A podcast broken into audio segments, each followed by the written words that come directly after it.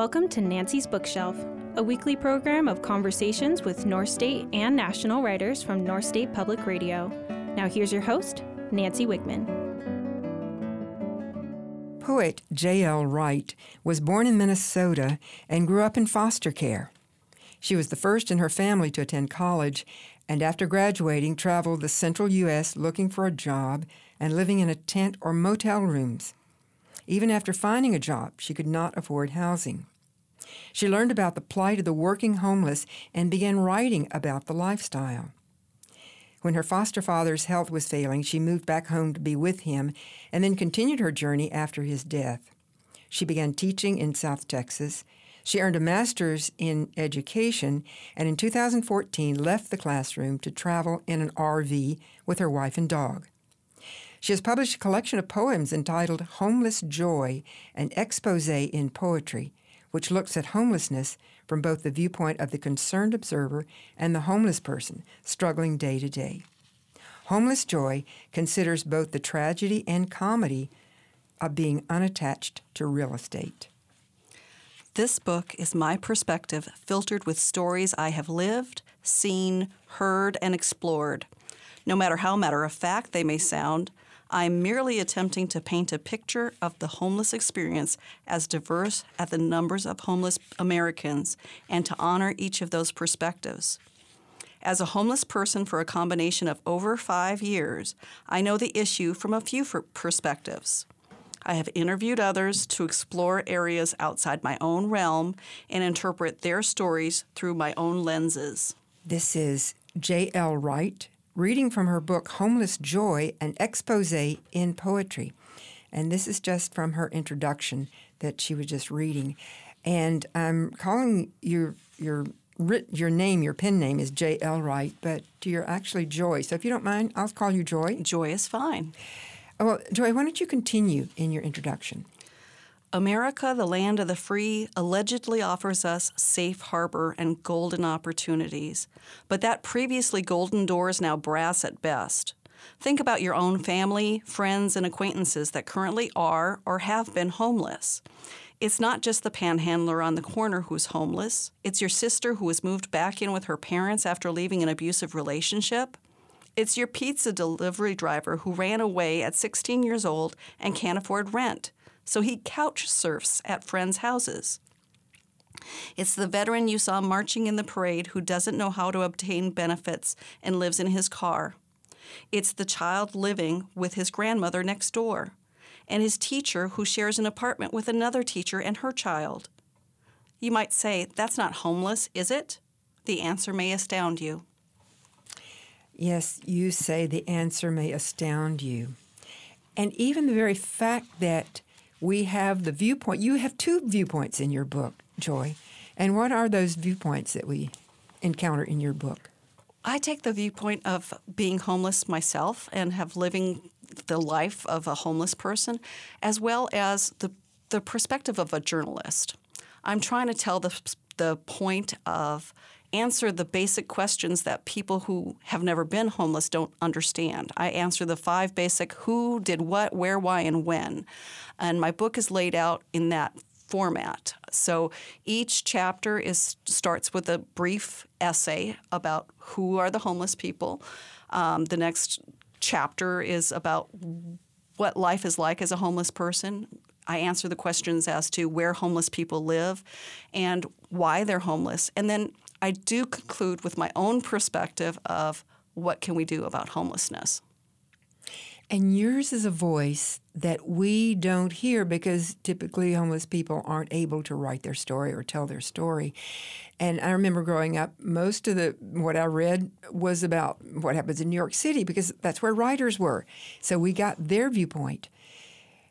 And I didn't live in New York City. I didn't understand that viewpoint. I liked the writing, but you have, uh, give us give voice to a population that we don't hear from. And that's why I think your book is so important. Thank you for writing this book, Joy. Thank you. Well, the very cover, when I look at the cover of your book, uh, why don't you describe the cover of your book? The cover is actually a picture of a shadow of myself. Um, I was sitting at a, on a rock out at a campsite, and my shadow was shining down on the sand, and I took uh, that photo. Um, actually, my wife, uh, Catherine, took that photo, photo of me, and we digitized it so that there are slash marks through it because even a shadowed self is not complete for to depict what a homeless person really looks like. Well, now when you say slash marks, it's not. It's much more subtle.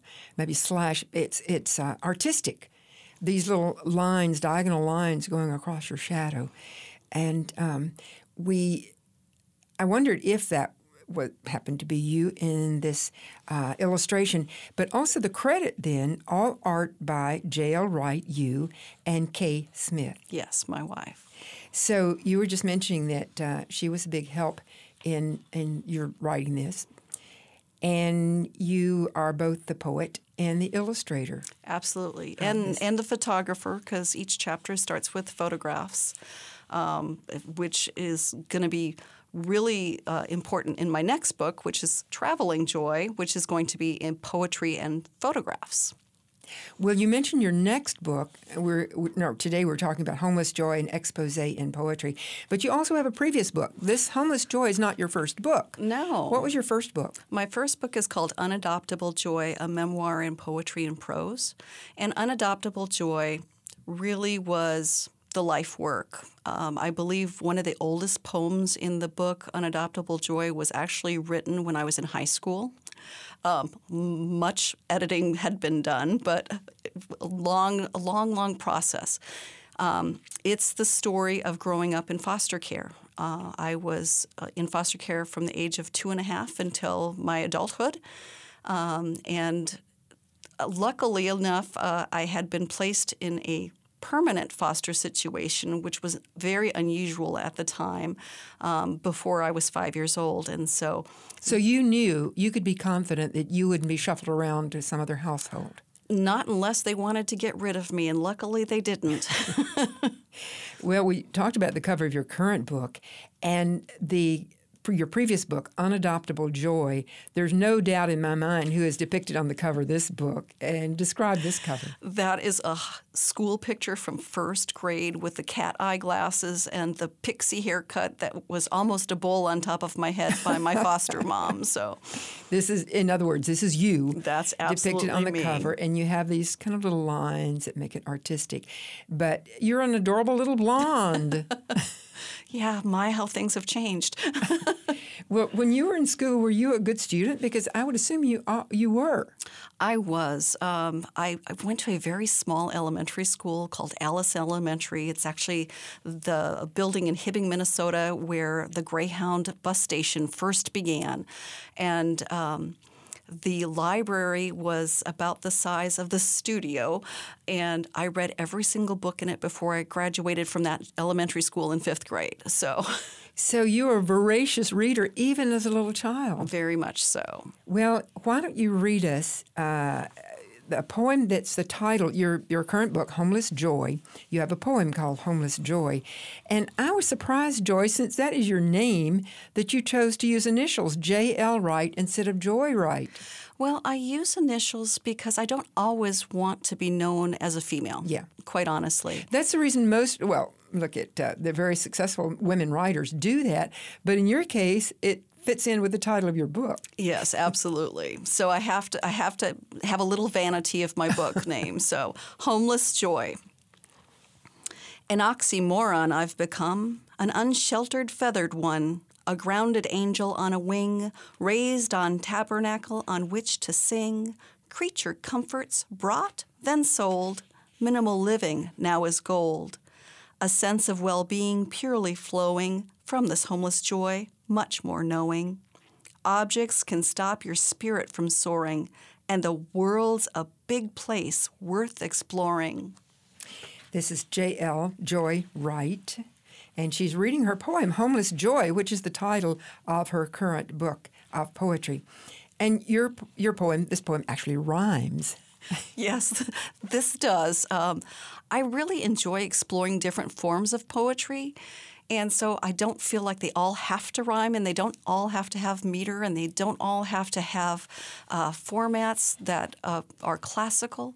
Um, but I do enjoy the uplifting beat that you can get with a rhyme, um, and it just makes you smile when you read them. Well, since you mentioned that, that's one thing I enjoyed was your versatility. That your poems are all different in, well, in subject matter, but uh, form, and some rhyme and some don't. And I noticed that this is in first person, an oxymoron I've become. So a lot of times when I'm reading your poems, because they are in first person, I'm thinking, oh, this must have really happened to her. It has. And um, not all of my poems that are written in first person are my story. Like I said uh, in the introduction of this book, I'm trying to convey the message of the story of so many homeless people. Um, and sometimes I take on their coat of arms. Uh, I, I, I want to relive the experiences that they've shared with me in a way that the audience may not know whose story that really is. Um, and I hope I've portrayed it in a way that they feel comfortable. The the storytellers feel comfortable in in being presented. Well, now you mentioned storyteller, and one of I hesitate to call it a poem. Uh, tells a story, and it's a little longer. Most of your poems are about a page long. This one goes uh, a page and a half, but it's it's such a touching story. And Pam is the person, the subject of this poem. My friend Pam. Would you read that, Joy? Absolutely. No one wanted to sit next to her because of her specific odor. Something worse than body odor, the stench of sour clothes, fast food, poor feminine hygiene, health issues, and a hint of automotive oil. Pam was a former school teacher, well mannered, intelligent, well read, funny, and definitely crazy the kind of crazy that spoke aloud to angels. She once called an IRS office to tell them her car was parked out front and to not consider it a bomb.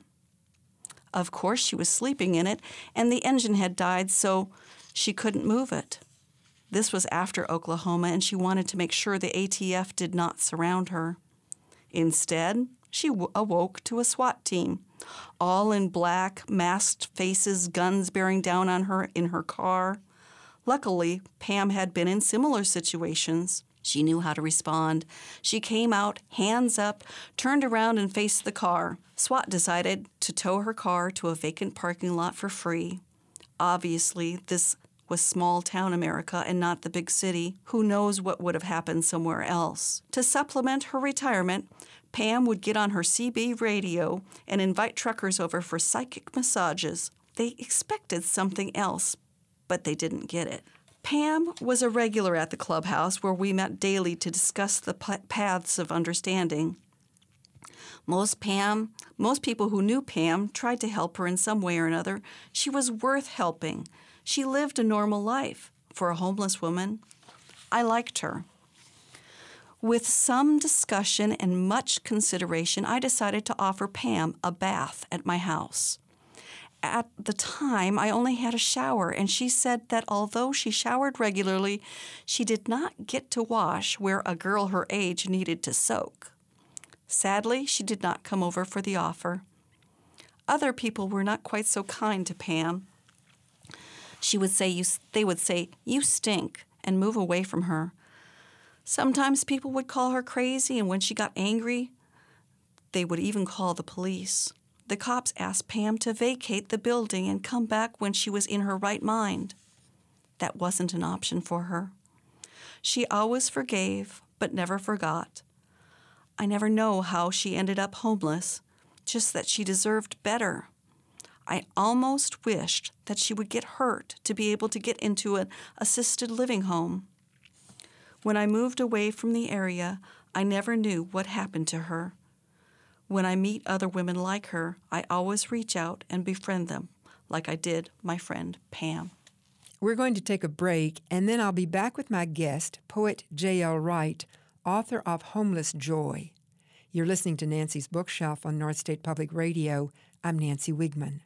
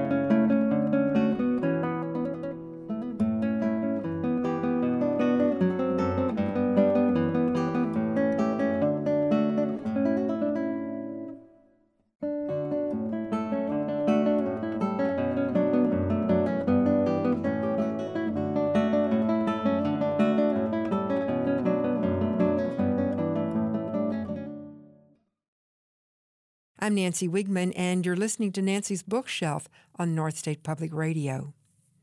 My guest, Joy Wright, looks at homelessness from both the viewpoint of a concerned observer and a homeless person struggling day to day.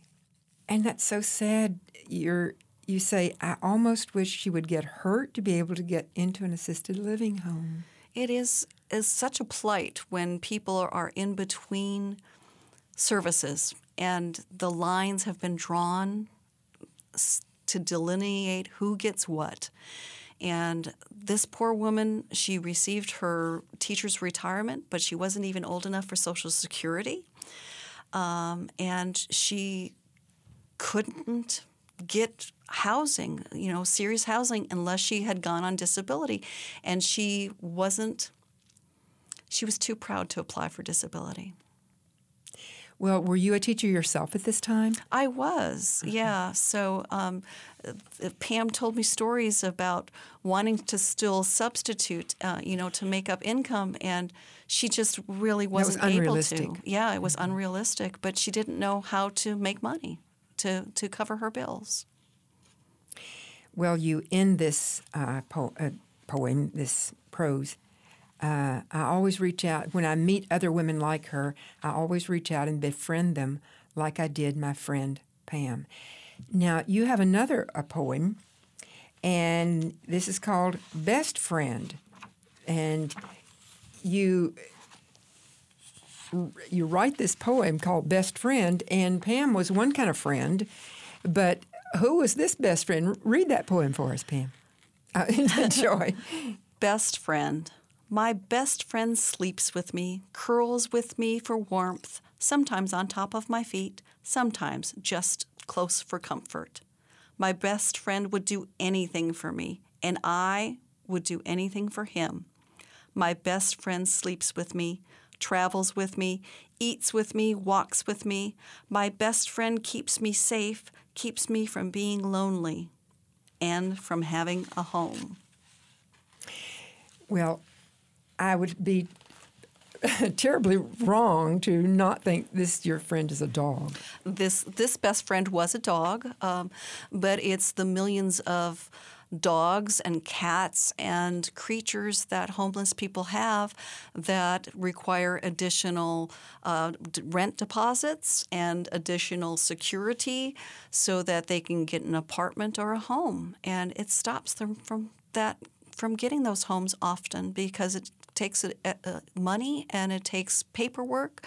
Um, but I'm so glad when I see a homeless individual that has a best friend because they really are an important factor in the homeless situation. I would think so.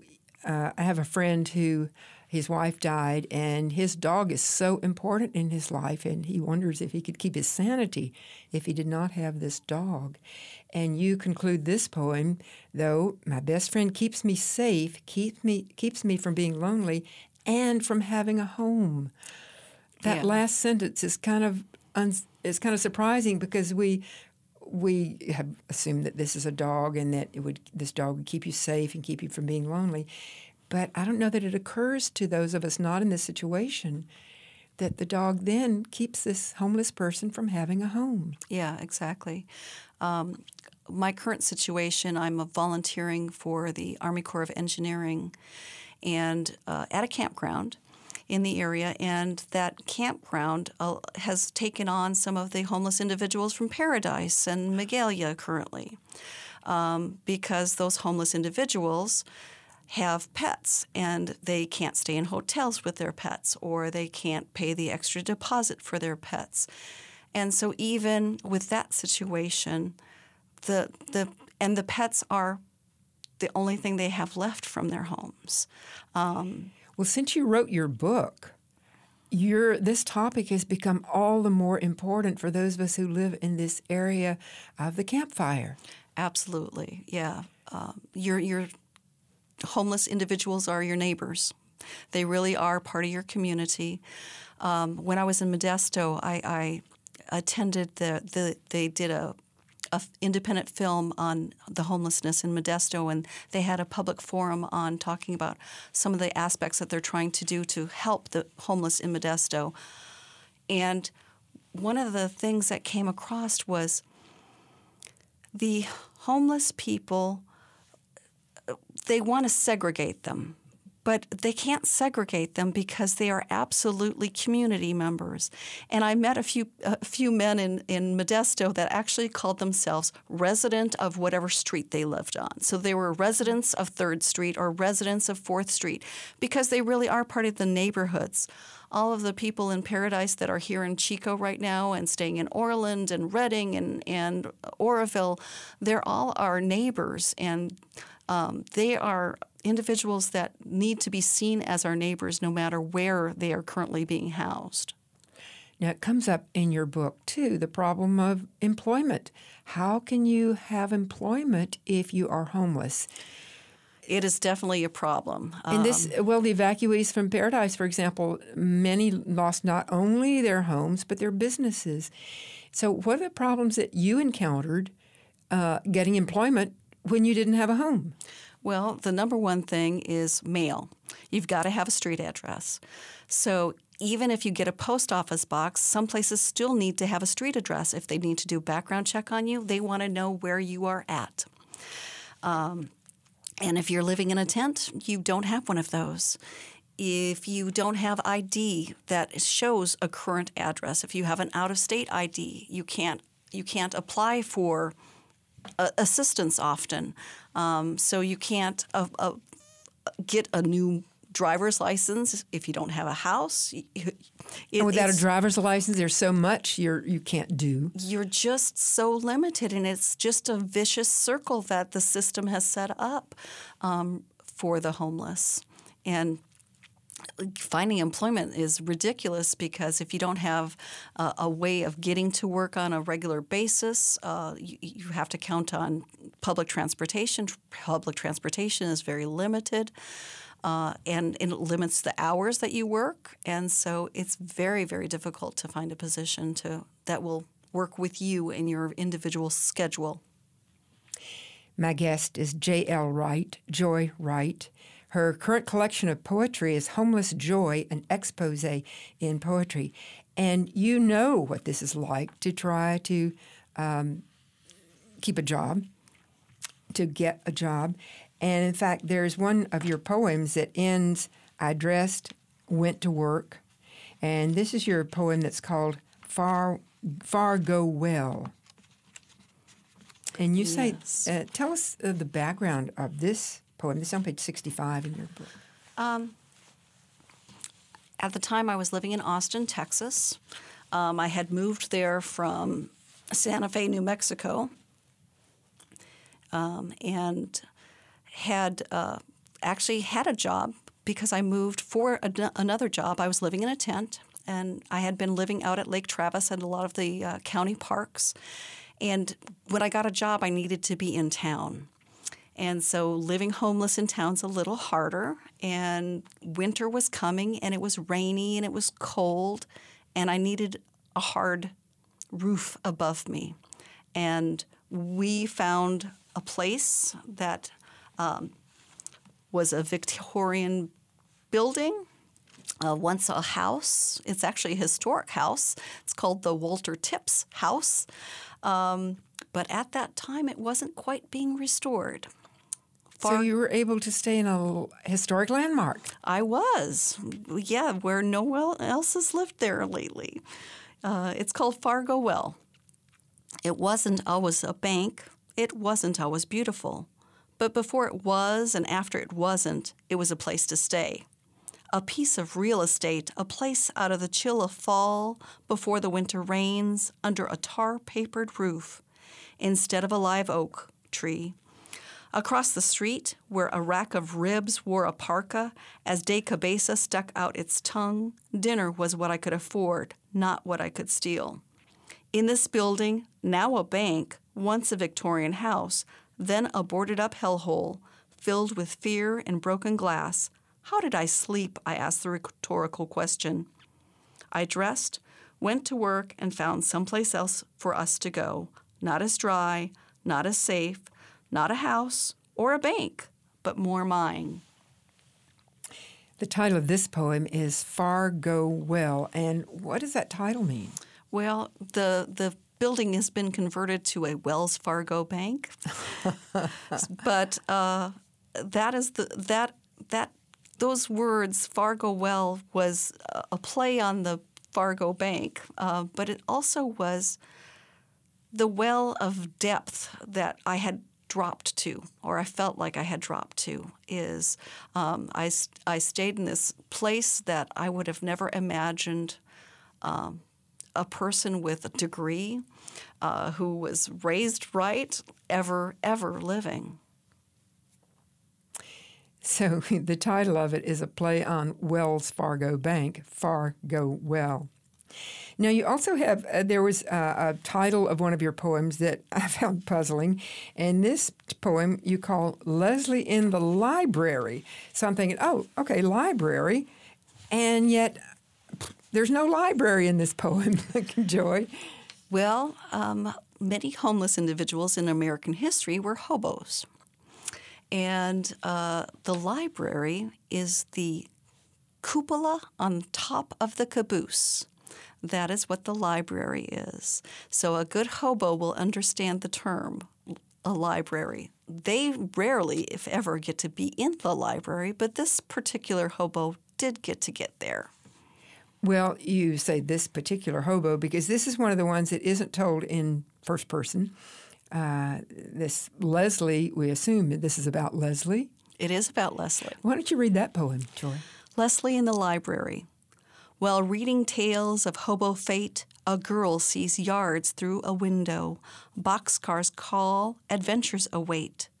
Thumbs her way through Washington state, a single dime under her toe, while reading tales of hobo fate.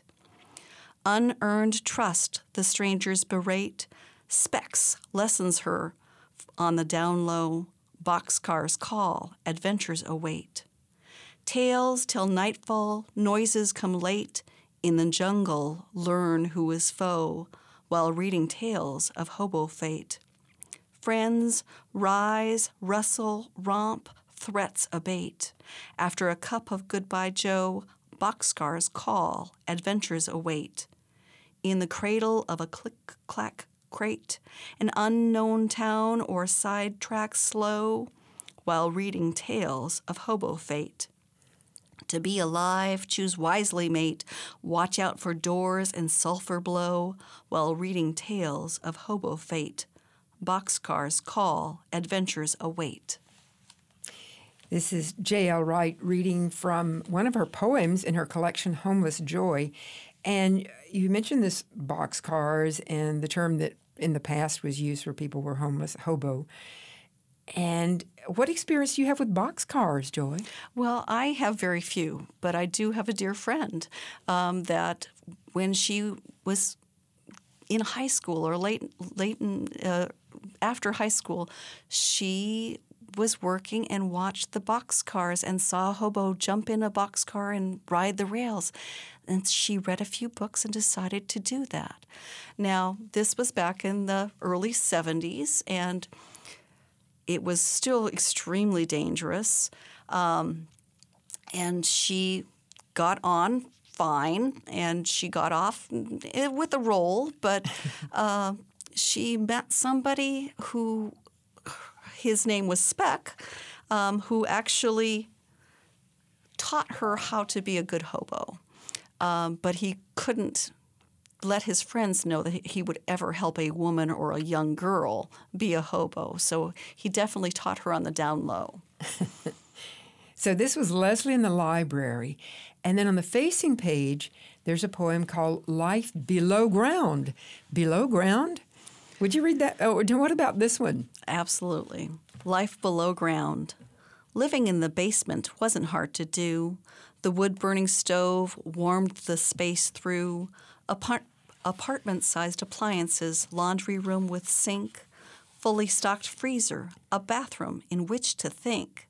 Two full bedrooms, a futon, table, and chairs, perfect to pretend house living without fares. Quickly got a job, I waitress, seven till five. Mom said, time to go, or I would never thrive. Now, this is told in the first person. And to what degree is this you in this poem, Joy? Oh, definitely. Who hasn't had to move back in with mom at some point or another? Um, this was actually a story of um, when my foster father was dying, and I returned home uh, to be with him, but uh, didn't have a job because I, you know, had left a job to get home, and so to Minnesota. We might remind to people Min- this is to Minnesota. Minnesota, Hibbing, Minnesota, the hometown of Bob Dylan, uh, uh one of my uh, patrons, I'm sure, um, who. Uh, and so living in the basement of my mom's house was a short-term agreement that that my mother allowed as an adult child. And that's why it ends with Mom said, time to go, or I would never thrive. Absolutely, yes, yes.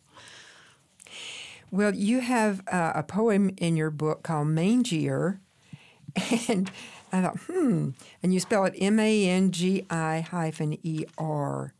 And what is this poem about, Joy? This is on page 68. This poem is about where I was living before I went home to be with my foster father. It was in Austin, Texas. I was working full time. I was a kitchen manager of a respectable restaurant um, and could not afford rent, partly because I had a hundred and some pound Labrador. Uh, so, one of those best friends that made it difficult to find housing. And I had an unemployed husband. And um, the easiest way was to ask a friend if I could put my tent, because it was now winter, in their horse stall. So they had an empty horse stall in the backyard, and mangier is where it was, in a manger. Well, the only time of year we really use that word these days is in December. Well, luckily enough, it was December, and that's where I was. Uh, my birthday is also in December, so shortly after Christmas. Okay. A tent in a shed, south on South First, near the end, not under the 40s sloped roof, but behind the white picket fence beyond the garage, apartment amongst the trees, a single stall lean to for someone's pony, once upon a time. It is where we put our tent. A small orange dome made by Columbia or the like from Minnesota, South Dakota, Colorado, and New Mexico. This little tent home, now worn by winds and sun, not made for daily use, it leaked and needed an additional roof. So here we put it.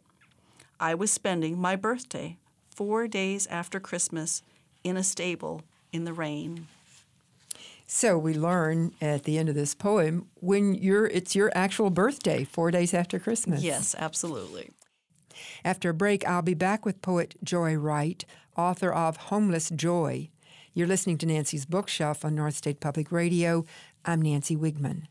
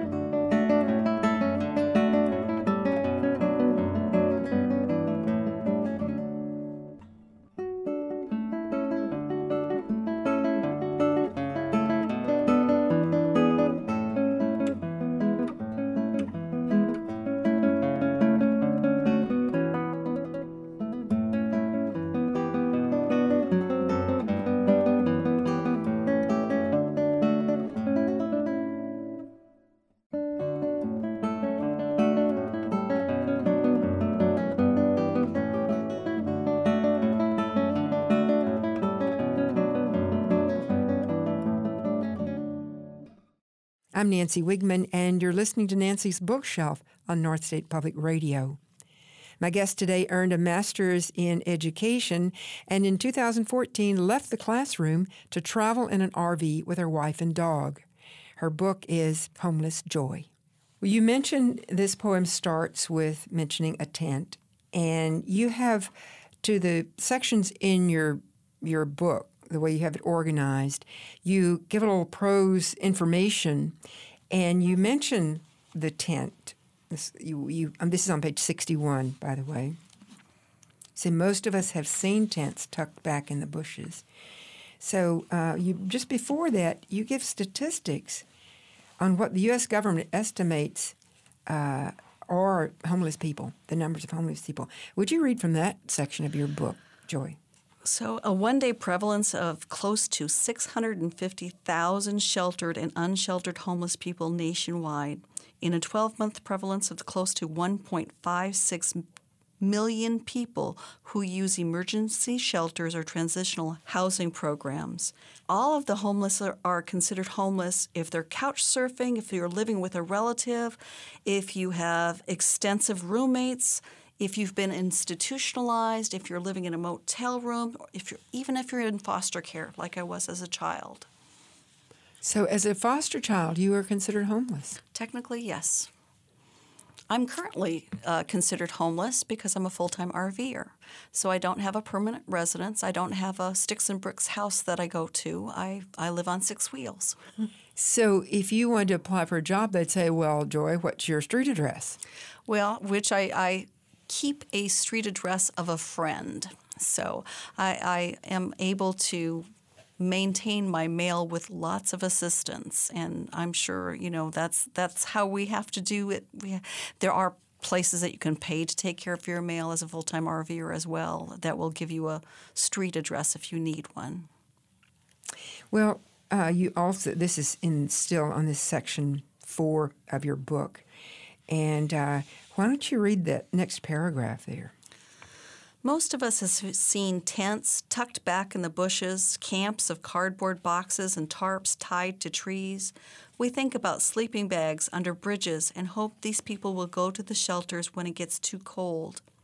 We give money to the church sponsored shelter, the 5, 501c3 do gooders trying to convert bad doers into Christians, or those that sometimes turn people away for their first for their own safety. Could I interrupt you there for just a second, Joy? You mentioned we give money to church sponsored shelter.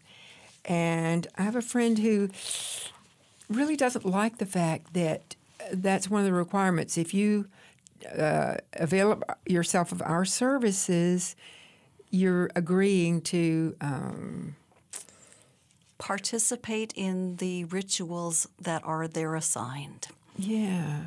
That that that that absolutely happens. It absolutely happens. Um, and even worse, like the last sentence of being turned away because of your own safety. Um, I was in Galveston, Texas, and I was turned away because the shelter there had uh, so few beds for women that it wasn't safe for the women to be in the shelter. Well, the statistics you give too that uh, uh, there's much more men uh, homeless than there are women.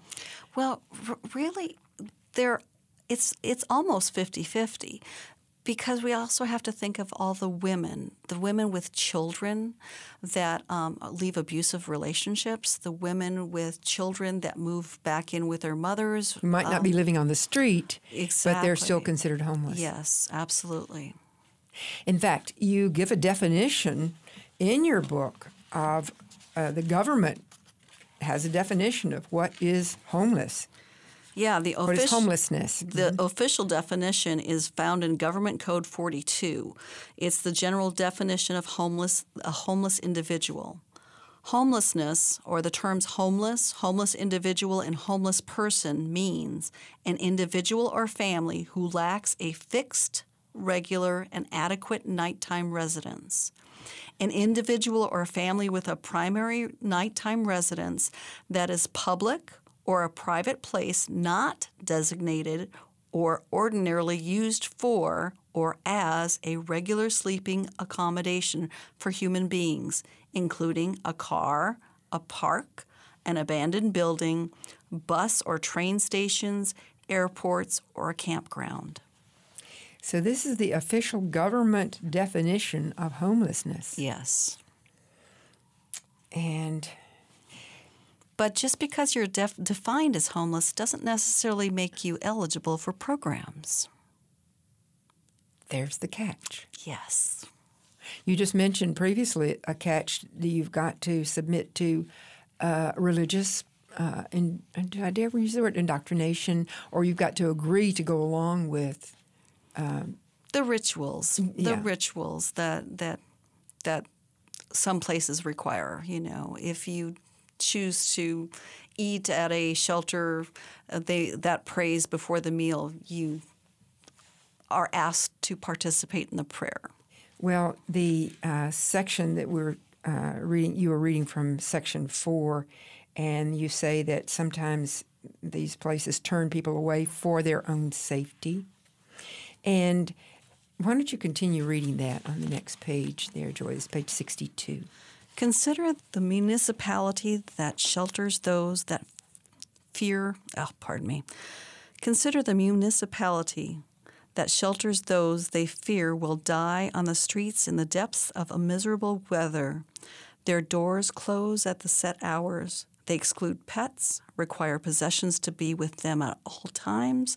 They have limited number of beds. Some will be turned away will turn away people without state IDs, such as those who have recently moved for a more habitable climate. Set out into the night, men sleep in vehicles, pitch tents in parks, women huddle in ditches or just curl up in a doorway, hopefully near a steam vent for warmth. Most of these places of respite are close enough to legal that the police will leave them alone, depending on the town. Other options aren't so legal. The homeless live in subways, abandoned buildings, office buildings, sheds, and garbage dumps. This is J.L. Wright, Joy Wright, reading from her current collection of poetry, Homeless Joy, an expose in poetry. She has a previous book, Unadoptable Joy, which is a memoir in poetry and prose that she put together. Speaking of this previous um, collection, Unadoptable Joy, you have a poem in your book called High School Now What? And I wonder if you would read that book for us. That's on page 23, Joy. Okay. High school, now what? Dad didn't come to graduation. I wore new shoes, a new dress and shiny shoes. The car loaded with towels and sheets, ready to move into a dorm room. I wore a new dress and shiny shoes for the commencement party at home, ready to move into a dorm room where I met a principal's daughter. For the commencement party at home, Hot for Teacher did not attend, where I met a principal's daughter.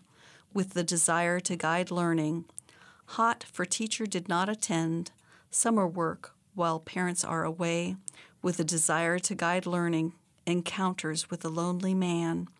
Summer work while parents are away, living in original sin, encounters with a lonely man wanting to move in with him.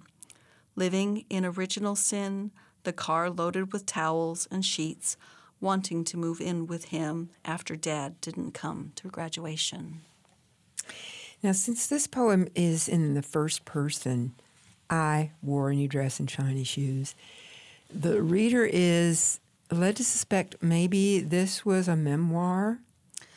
It's kind of a combination of a memoir um, of what was occurring during my graduation time, but I also spoke to a, actually a young boy who um, told me this tale of how ready he was to depart.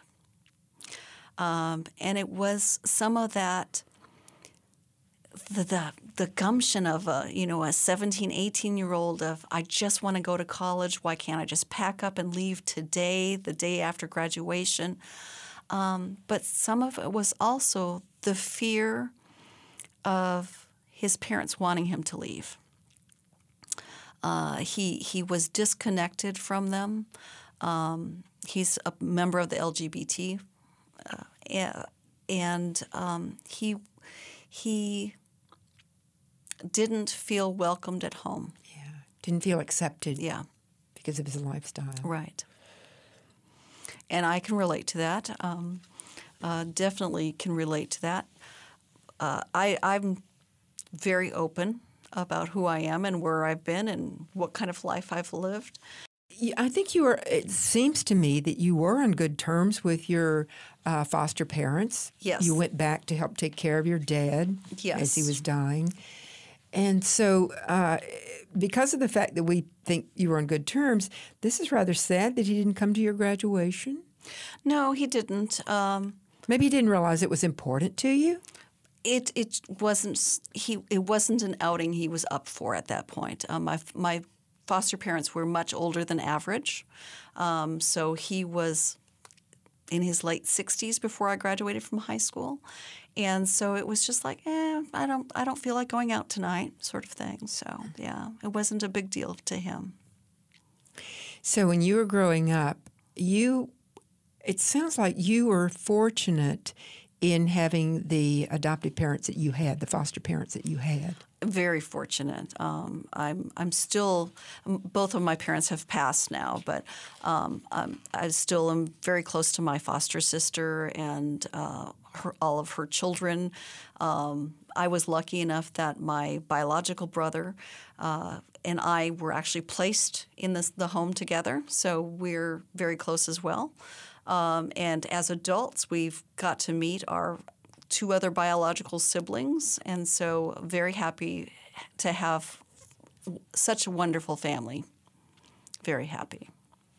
Well, you have uh, taken up writing. It seems you do indeed have a talent for writing. Thank you. So, um, what what forms of writing do you want to explore? Obviously, poetry. What about you? Said you have another book now coming out. Yeah, so um, Traveling Joy is also going to be poetry, but it's also going to be ph- photography because I'm an avid photographer. Um, I want to explore writing children's books. I have a couple that I'm working on uh, as a elementary school teacher much, much long out of you the classroom. taught a whole range of ages, did you not, I, in your teaching career? I did, from three to adult. So, three year olds. Three year olds, yes, uh, and very special needed, needy three year olds. I taught special education and early childhood. Um, I've worked with autistic children and elementary kids and special ed uh, adults, even. Um, and even college. So I've definitely taught the gamut. Well, you, in a way, are in a role as teacher for those of us who have no experience ourselves with homelessness. And in fact, you, at some point in your book, say that um, how, how you would hope that the public would respond to homelessness. And this is toward the end of your book, this is the last section of your book. And what do you say? Well, I really want people to understand that the best way to help anybody who you feel needs help is to have a relationship with those people. And so after reading my book, I hope you feel like you have that kind of connection with somebody who's been homeless. You say that facing social issues head on has the largest impact on change. And we here in the North State, not just here. I mean, when I travel Paris, the streets are filled with homeless. It's not just our problem, but we're the ones that have to deal with it. And it has gotten, the situation has gotten more dire as the years go by, and we can't seem to figure out what to do, Joy. Do you have any advice for us?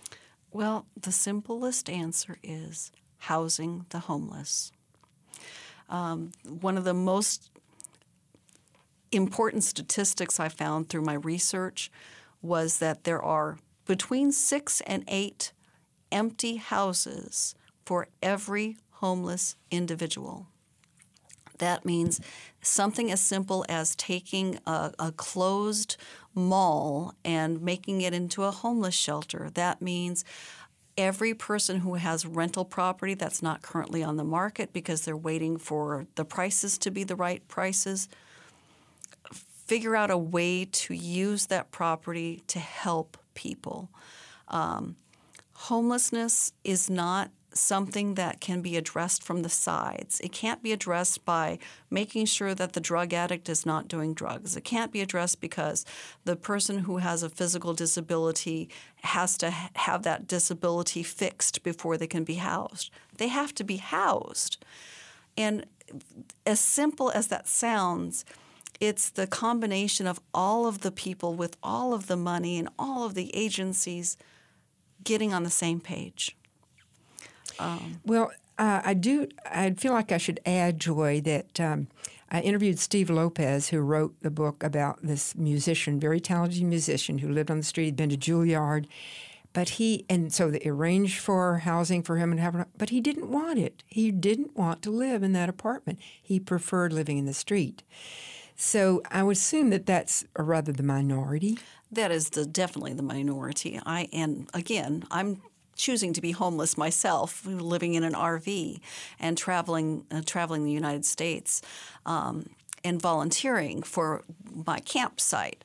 Um, but that's the minority. Most most homeless individuals want something that they can call their own.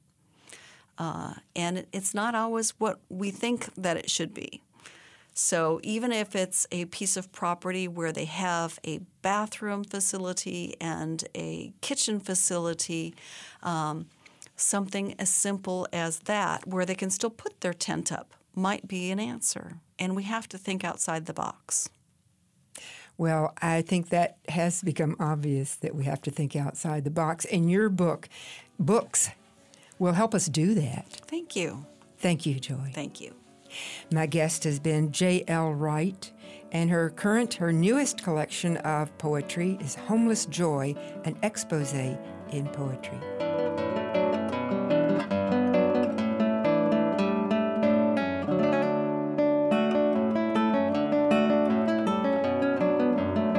You've been listening to Nancy's Bookshelf, a production of North State Public Radio. You can find this and other episodes of Nancy's Bookshelf on our website, mynspr.org.